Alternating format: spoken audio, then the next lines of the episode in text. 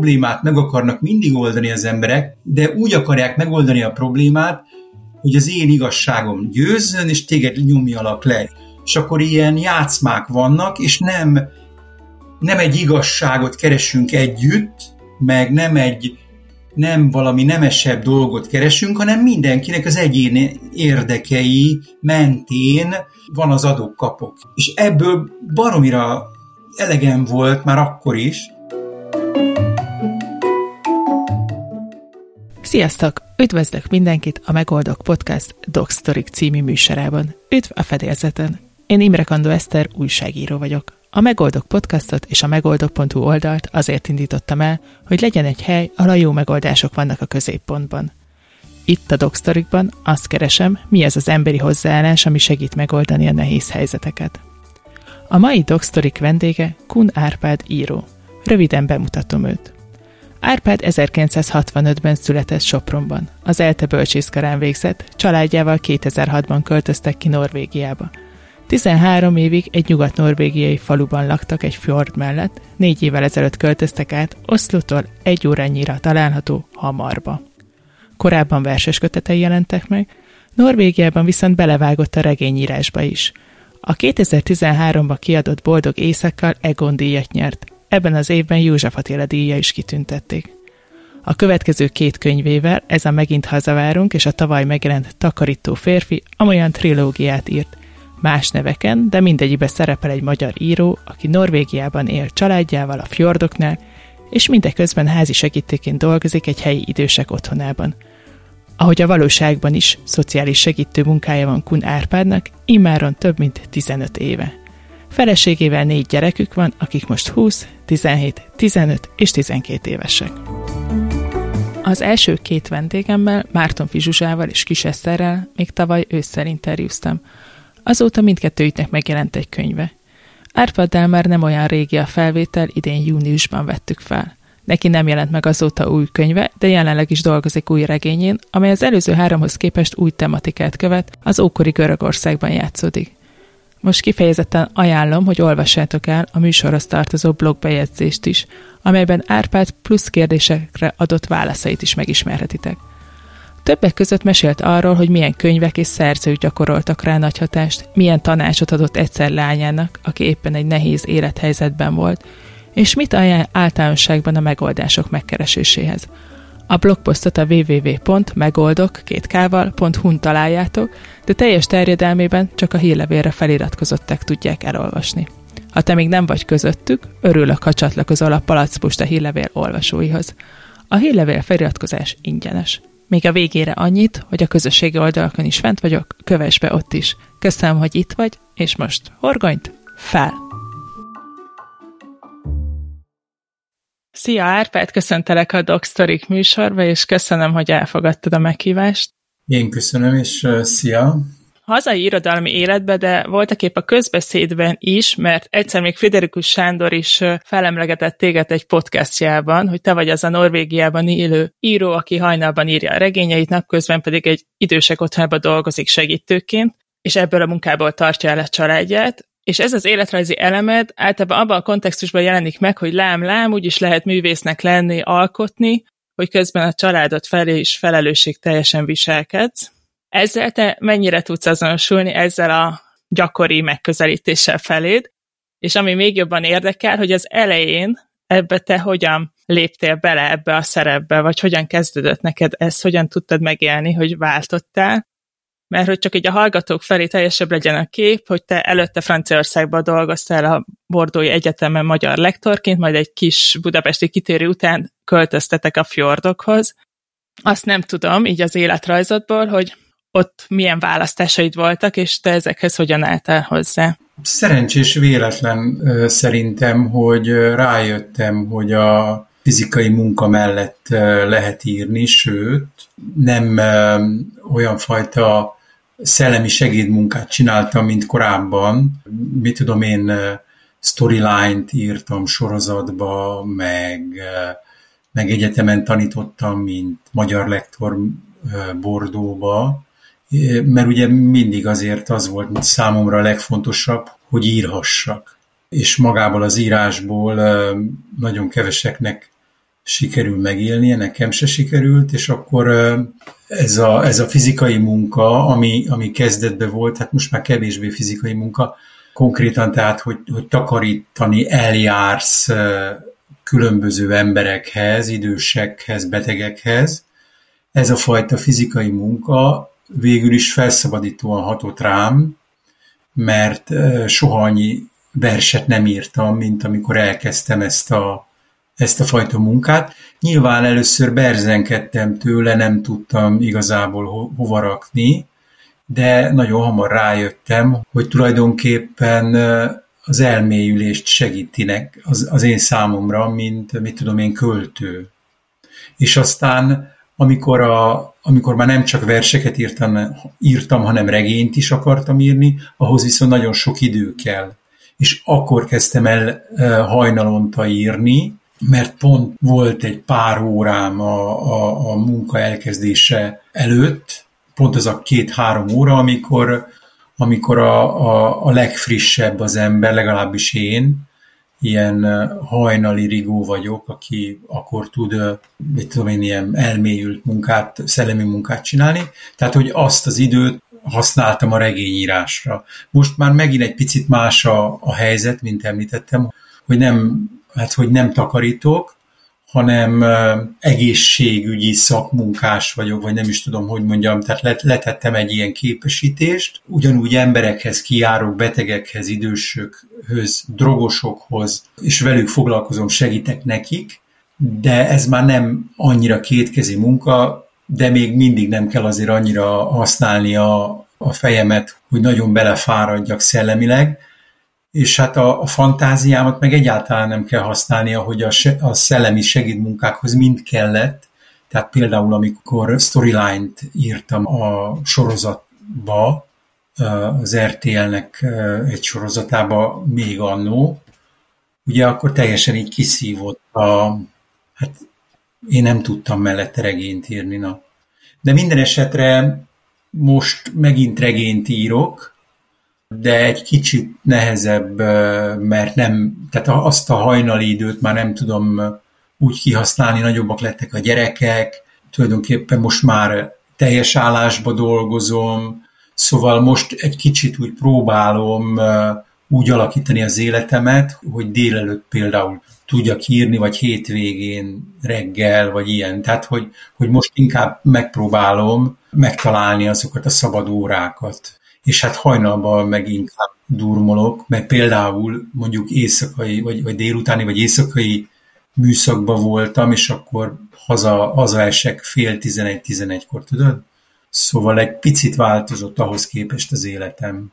De nagyjából a, a minta, hogy csinálok egy nem íráshoz, irodalomhoz kötődő munkát, az nem változott. Meg hogy a, a munkának az etosza, tehát hogy egy másik emberen, meg embereken segítek, az ugyanúgy ma, megmaradt. Nem féltél attól, hogy ez visszavisz abba a törekvésedbe, hogy írni tudjál, és hogy oké, okay, hogy elfogadod annak a szükség vagy kényszerűségét, hogy most ez a helyzet, de mikor vetted észre, hogy esetleg ez előrébb fog vidni ezen az úton, és nem megállít? Kompromisszumként belementem akkor, amikor amikor arról volt szó, hogy oké, okay, akkor lejár a, a gyedem, mert gyedem voltam a, a második gyerekünkkel, és a, a feleségem kezdett el dolgozni, és hogy oké, okay, most lejár a gyedem, akkor kell valami állást találnom, de mivel francia tanárként, amivel egyedül el tudtam volna itt Norvégiába helyezkedni, nem tudok, ezért elmegyek, és elkezdek így mondjuk takarítani, majd aztán majd meglátjuk, hogy mi lesz belőle, és elég hamar rájöttem, hogy hát úristen, ez, ez elképesztő aranybányára bukkantam, mert hogy, mert hogy bementem embereknek a lakásába, a legszemélyesebb dolgaikat hallottam, láttam, még hogyha akkoriban még elég keveset is értettem belőle, mert, mert, mert ugye norvégul kevésbé beszéltem, de hát leveszi az ember. Meg az, hogy a, mit tudom én, a bácsi elmesélte, hogy hogy halt, hogy fulladt bele a, a fjordba a fia, mert hogy egy maradt, azért azt megértettem, meg láttam ezt a, ezt a tragédiáját, érted? És, és láttam, hogy ez az ő nagy története az életbe, és azt azzal, azzal a kevés norvég tudással is levettem, és elég hamar rájöttem, mondom, tehát mert ele, eleinte valóban egy ilyen, egy ilyen iszonyatos nyomasztódás volt bennem, hogy Úristen, most uh, én ezt, ezzel most mit fogok kezdeni. De szerintem az egy nagyon, nagyon szerencsés pillanat volt, hogy a, a gyerekeink kicsik voltak, és ezt, ezt számtalanszor elmondtam, hogy ugyanabba az időpontba az életembe kezdtem el, amikor, amikor már nagyon belejöttem a pelenka cserébe a gyerekeinknél, elkezdtem pelenkát cserélni időseken is, mert, mert nem csak, tehát nem csak takarítás volt, hanem volt benne egy rész ápolás is akkor is már, és, és akkor rájöttem, hogy, hogy hát nekem van ez a vénám, nem tudom, hogy most a személyiségemhez kapcsolódik, vagy nem, tehát hogy valahogy az, hogy, az, hogy én, én, én szeretek gondoskodni emberekről, meg hogy ez, ez valami jó érzéssel tölt el, az ezt a, ezt a, ezt a részemet nem biztos, hogy észrevettem volna, hogyha, hogyha nem kezdem el ezt a munkát. És, és hát azóta is, mint mondtam, ez a fajta gondoskodó munka, ez azért úgy, úgy, úgy meglehetősen elégedetté tesz, tehát hogy, hogy valahogy van egy helyem a, a való világban is, mert egyébként hát a, a művészet, meg ezek a regények, ezek, ezek ilyen kitalált, de egyébként nagyon erős világok szerintem, de, de nem a való világban vannak. Hát a való világban addig csak azt tudtam, hogy én úgy botladozom, meg nem tudom, szóval, hogy nem vagyok egy nagy pénzkereső, nem érdekel a hatalom, nem ér, tehát hogy, hogy olyan, olyan fajta dolgok, amire a, mit tudom én, ez a mi kapitalista társadalmunk mind épül, azokat azok mind hidegen hagynak, tudod? És akkor ebbe a nem tudom, hivatásba vagy szakmába úgy megtaláltam magamat ebbe a, ebbe a gondoskodásba. Ha ez nem a gondoskodásról szólna, hanem az emberekhez mondjuk nem kapcsolódó fizikai munkáról, akkor ez nem lenne neked érdekes. Valószínűleg ez a gondoskodás, ez nagyon fontos, meg a, az emberekkel való foglalkozás, az meg, hogy kapcsolatban lépek emberekkel. Hát egyszerűen tényleg szinte folyamatosan ilyen, nem, nem, nem tudom, de, de derű, tele vagyok derűvel, amik miközben, miközben megyek ki ezekhez a tényleg nagyon nehéz sorsú emberekhez, mert most egyébként drogosokhoz járok, meg, meg lelkibet, súlyos lelkibeteg emberekhez, akik tele vannak aggodalommal, szorongással, mit tudom én, két öngyilkosság is volt ebbe az elmúlt évben a, a, a, a mi területünkön, hogy úgy látom, hogy, hogy baromi nehéz az élet, meg, meg, meg, meg bármiből lehet gond, de bármiből lehet öröm is. Szóval, hogy, hogy lehet segíteni, meg, meg, meg az, a, az a pár jó szó, az nagyon fontos, meg hogy nem, nem vagy erőszakos, nem vagy, nem akarod rákényszeríteni, a, hanem hagyod, hagyod, hogy kibontakozzon a másik, toleráns vagy vele, nem tudom, tehát, hogy, hogy ezek, ezek nagy szövegek, és, és, és nem tudom, hogy igazából tehát lehet, lehet ezek, ez, ez szerint viszonyulni emberekhez, és én, nekem ez a munkám, hogy, hogy, hogy így viszonyuljak hozzájuk, érted?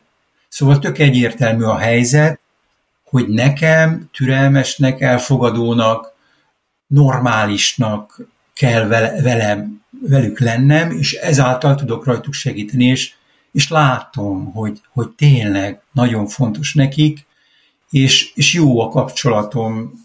Nem is tudom, tehát, hogy, hogy nincs olyan beteg, akivel komolyabb konfliktusom lett volna, vagy, vagy hogyha volt, megoldottam. Érted? De, de, de nyilván egyébként a, a szakmai része, meg a professzionalizmus segít, hogy ugye letettem például a képesítést, amiben megtanultam azt, amire, a, amire egyébként magamtól is rájöttem, így most már lassan a 60 év felé közeledve, hogy oda kell figyelni a másikra, hogy nem kell vele erőszakosnak lenni, hogy nem a te akaratod a legfontosabb, meg hogy hagyni kell kibontakozni a más. Ez egy csomó mindent, amiről, amiről tudod, szóval tanultam, azt már tudtam korábbról. Két kérdés is felmerült bennem. Az egyik az, hogy ezt előtte nem tudtad, vagy nem így gondolkoztál, illetve hogy gondolom ezt nem csak a betegeknél használod ezt a megközelítést, hanem akkor ezek szerint mindenkivel, akár saját magaddal is, nem? Igen, tehát, hogy, hogy, hogy előtte ezt, ezt így nem tudtam. De tehát mindig bennem volt az, hogy valahogy megbölcsüljek. Jó lenne, hogyha egy ilyen, egy ilyen nem is tudom, ilyen, ilyen alap filozófiai hozzáállás, tehát hogy, hogy mit tudom én már gimnáziumban nagyon szerettem olvasni ezeket a plátói dialógusokat, mert, a, mert az elképesztően tetszett nekem azokba a gimnazistaként, hogy vannak emberek, akik egy problémáról beszélnek, és meg akarják oldani, és keresnek egy igazságot, és nem arról szól a társak, társalgás, mert azt vettem észre akkor, hogy vannak ezek a társalgások, és, és problémát meg akarnak mindig oldani az emberek, de úgy akarják megoldani a problémát, hogy az én igazságom győzzön, és téged nyomjalak le. És akkor ilyen játszmák vannak, és nem, nem egy igazságot keresünk együtt, meg nem egy, nem valami nemesebb dolgot keresünk, hanem mindenkinek az egyéni érdekei mentén van az adókapok. És ebből baromira elegem volt már akkor is, és akkor olyan csodálatos volt ezeket a plátoni dialógusokat olvasni, mert, mert volt egy ember, ez a Szokratész, aki így, aki jó, oké, okay, picit gonoszkodott, meg gúnyolódott néha, meg nem tudom, meg, meg, meg mindenkiről bebizonyította, hogy, hogy nem is tudja, amit azt gondol, amiről azt gondolja, hogy tudja, de ő, ő is mondta magáról, hogy én se tudom. Tehát, hogy, hogy ez a nagyon alázatos hozzáállás azért benne volt a, ebbe a Szokratész nevű, nem tudom, Aténiba, és nekem ezek, ezek tetszettek, ezek a dialógusok, és, és visszakanyarodva arra, hogy mindig, mindig valahogy szerettem, szerettem volna így megbölcsülni, hogy, hogy így tudjak hozzáállni a dolgokhoz. Hogy nem az egyéni érdekeim visznek, hanem hogy valami közös problémát próbálok megoldani, tudod? Tehát valahogy így ez, ez mindig bennem volt, de valahogy Magyarországon is, meg Franciaországban is azt vettem észre, hogy, hogy nem bírom magamból így kiírtani ezt a, ezt a mindennapi arroganciát, vagy nem is tudom, hogy mondjam, tehát, hogy, hogy azért volt olyan nehéz visszamenni Magyarországra Norvégiából mindig, most már, most már nem, de, de mert, mert évekig azt vettem észre, hogy így, így esek vissza ebbe az adókapokba. Tehát, hogy nem lehet megvenni egy tízdeka parizert a boltba, úgy, hogy, hogy mondjuk bele ne csúszszál egy ilyen, hogy akkor azt, hogy kell becsomagolni, hogy, hogy akkor az tíz deka, hogy érted? Tehát, hogy, hogy, hogy így tesszük tönkre magunkat a hétköznapokban, mert, mert folyamatosan így, így oktatjuk ki magunkat, egymásba mászunk, stb. És hogy, és hogy valahogy, valahogy tényleg Norvégia kellett nekem ehhez, hogy így lenyugodjak, vagy nem tudom, tehát, hogy így, így a derű maradjon be, be, bennem, de most mondom, tehát most akkor még, még mielőtt elmennénk ebbe a szent ember irányába, közlöm, hogy nem vagyok az, mert hogy tudok ordítozni sajnos uh, ugyanúgy a, mit tudom én, itthon, vagy nem tudom, tehát, de tényleg nem, nem gyakran esik meg, vagy nem tudom, szóval, hogy, hogy az ember botlik, de hogy fölemelkedik, meg hogy folyamatosan az van bennem legalábbis, de hát korábban is az volt, hogy, hogy tanulok a hibáimból, érted? Szóval, hogy tovább fejlődöm, és hát valóban, szóval, szóval enélkül a munkanélkül valahogy nem lett volna egy ilyen minőségi ugrás, hogy, hogy ezt mondjam, szóval, hogy amikor tényleg így átfordul a dolog, hogy Úristen, tényleg, jaj de jó, nincs bennem ez a, ez a napi arrogancia, szóval valahogy úgy, úgy megszabadultam tőle, úgy, mint egy ilyen ballaszt, úgy, úgy leesett rólam ez a teher legalább, ez a kereszt, hogy ezt is cipeljem magammal. És a mindennapok fókuszáltabb, struktúráltabb megélésében az életmód szerinted mennyire játszik szerepet, és itt gondolok arra, hogy a regényeit főszereplője futni jár, úszik, fekvőtámasztozik, és úgy tudom te is, ez, ez az életmód, ez mennyire segíti azt, hogy nem erülj el a mindennapi arroganciában. Mert hogyha Norvégiában ez nem is gyakori, de hogy azokat a helyzeteket is kellő távolságból tud. A személyiségem alapján nem vagyok fegyelmezett meg struktúrált.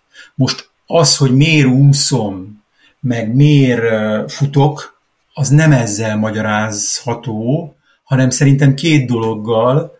Egyrészt, hogy, hogy rájöttem ennek az ízére, hogy, hogy ezek a testi erőfeszítések, meg ezek a fizikai kihívások ugyanolyan jó érzést adnak, mint a, amikor, mit tudom én, amikor, mint amikor megírsz egy verset. Most például ugye itt is kitört a nyár, meg, de, de ugyanúgy a, a hóban is futottam, de itt most már nem csak futok, hanem van egy kis tó, ameddig elmegyek, egy ilyen jó fél órára tőlünk, ott na- nagyot úszom, és aztán visszafutok, és, és baromi jó, tényleg tök jó. De ez azzal függ össze, hogy, hogy egy kicsit ilyen hedonista vagyok, hogy, hogy szeretem az örömöket, szeretem azt, hogy, hogy, hogy jól érzem magam a bőrömbe, ugye az épp testbe, épp lélek, tehát hogy ahogy a görögöknél volt az olimpia, meg voltak ezek a mindenféle olimpiai játékok, tehát a test nagyon fontos volt, de ugyanakkor nagyon fontosak voltak a szellemi dolgok is, tehát hogy mind a kettő kell az élethez. És egy picit megint Norvégia az, hogy, hogy itt kezdtem igazából el ezeket a egyszer ilyen sportosabb lenni. Egyébként egész egyszerűen azért, mert ott laktunk Nyugat-Norvégiában, ahol vagy ilyen meredek fjord volt, vagy meredek hegy volt, vagy föl, vagy le. Nem lehetett, vagy beültél az autóba és elmentél, de úgy sétálni nem nagyon lehetett, és akkor elkezdtem edzésre járni, mert egyébként előtte meg rengeteg, hát amikor Budapesten laktam, meg Magyarországon, akkor hát azért sokat kirándultam, meg folyamatosan gyalogoltam, ugye? És, és itt ez a lehetőség, ez így megszűnt, és így jött ez, hogy, hogy eljártam edzeni. De, de így nem, nem jöttem volna rá, hogy... Tehát Magyarországon emlékszem, hogy a, hogy a kollégiumban egy párszor futottam a többiekkel, és úgy nem értettem az egészet, hogy miért olyan jó ez, Szóval, de, de, de túl fiatal voltam hozzá, tudod? Szóval meg nem volt, nyilván nem volt mintám. Úgyhogy ilyen, ilyesmi. Számomra így szintén érdekes, és így picit újszerű akár a, a magyar irodalomba, vagy a közbeszédbe, az, ahogy te a szülőségről írsz a könyveidbe, akár ahogy beszélsz is. És ami még feltűnt, hogy az interjúkban gyakran kérdeznek így az apai elbeszélői karakterről, amit te így következetesen mindig szülőire fordítasz, vagy pontosítasz, és hogy ez miért van, tehát mint hogy sose apaságról beszélsz, mindig szülőségről, és hogy ez a szülő-gyerek-család témába hogyan hatott rád Norvégia? Egyáltalán volt-e hatása? Hát zavarnak, hogy mit osztanak ki, milyen szerepet osztanak ki az apára, meg milyen szerepet osztanak ki az anyára. Amikor azt mondják, hogy mit tudom én, hogy az apák azok nem mosogatnak, meg hogy nem csinálnak házi munkát, meg hogy izé nem cserélnek pelenkát, meg ilyenek, az, az bosszant, mert, mert én nem azt vettem észre magamon, hogy, hogy ez bármiféle gondot okozna nekem. Tudod, és akkor, és akkor a, a, olyankor ezt így szoktam vitatni, de hogy, de hogy az apának meg az anyának más a szerepe, az nyilvánvaló, azt lehet látni, de, mert látom, hogy mennyivel ügyesebb például a feleségem a, a mit tudom én, amikor a házi leckét, most már nem, nem kérdezünk ki házi leckét, vagy nem nézünk annyira utána, de mert önjáróak a gyerekek ennyi idős sem már, vagy hogyha nem az, akkor megette a fene. Tehát, hogy már sokkal nehezebb rájuk hatni ilyen szempontból, de hogy, de hogy például ebben nagyon sokkal ügyesebb volt, tudod? Meg, meg egy csomó mindenbe ö, tényleg jobb, mint én vagyok, és, és akkor ezzel lehet vitatkozni, hogy most azért, mert, mert ő az anya, vagy pedig azért, mert ilyen az ő személyisége, tudod?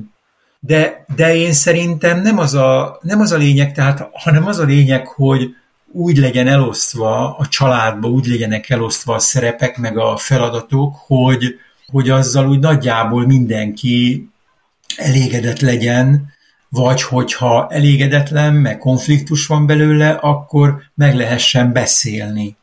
Szóval én emlékszem, mert ugye van egy, volt egy, egy előző házasságom is, és akkor így emlékszem, hogy így a, hogy ennek a második házasságnak a, az első éveibe rengeteget veszekedtünk, meg rengeteget dumáltunk, beszéltünk, beszéltünk, beszéltünk, és néha az volt az érzés, hogy ennek soha nem lesz vége, mert hogy mert olyan annyi a megbeszélni való, és tényleg rengeteg a megbeszélni való, és, és nem csak azért, mert mindig új dolgok jönnek elő, hanem ugyanazt rágjátok már tíz éve, de mint hogyha valahogy máshogy rágnátok, érted?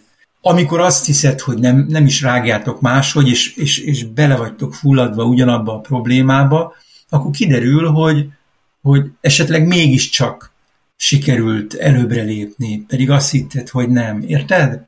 Szóval azt akarom mondani, hogy a, az elosztásnál tartottam, tehát, hogy a, a párkapcsolatban, meg az apa apa-anya szerepnél az elosztásba, hogy, hogy nyilván máshogy is el lehet osztani, hogy ki mit csináljon, meg így is, meg amúgy is. Most nyilván az a szar, vagy az a, az a rossz, hogyha, hogyha, hogyha az van, hogy mit tudom én, az apa látástól vakulásig dolgozik, és akkor nincs ideje a gyerekekre, meg nem foglalkozik velük, vagy mit tudom én, vagy fordítva. Érted? Mm, jó, oké, tehát Norvégiától azt a, azt a, azt ne, ne vegyük el, hogy itt ugye úgy van a, a, a, a gyed, hogy ki kell venni az apának három hónapot, mert hogyha nem veszi ki, akkor elveszik a, a gyed.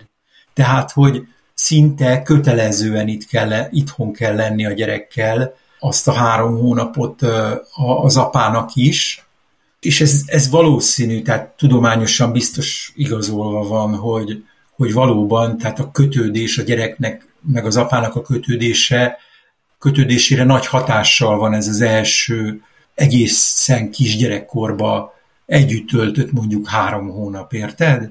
Hogy az nem úgy van, hogy akkor, a, hogy akkor az anya maradjon otthon, meg áldozza fel a karrierjét, vagy nem tudom, mert, mert a, mit tudom én, a, a milyen miniszter, férfi miniszter itt a norvég kormányba egyszer csak így eltűnt, mert elment három hónapra baba szabadságra, és akkor az úgy volt.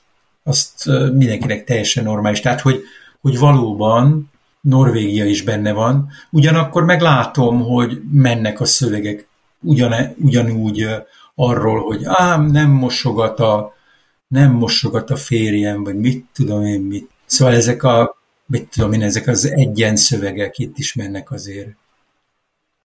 Egy idézetet hozok, amit egy 2017-es interjúból, a Megint hazavárunk kapcsán, azt mondtad, hogy csak a hibáinkból tudjuk az erényeinket kikovácsolni, magyarán olyanok vagyunk, amilyenek, és ezt jóra és rosszra is tudjuk fordítani. Abból kell gazdálkodni, amink van, de a legfontosabb, hogy el kell fogadni, ami van.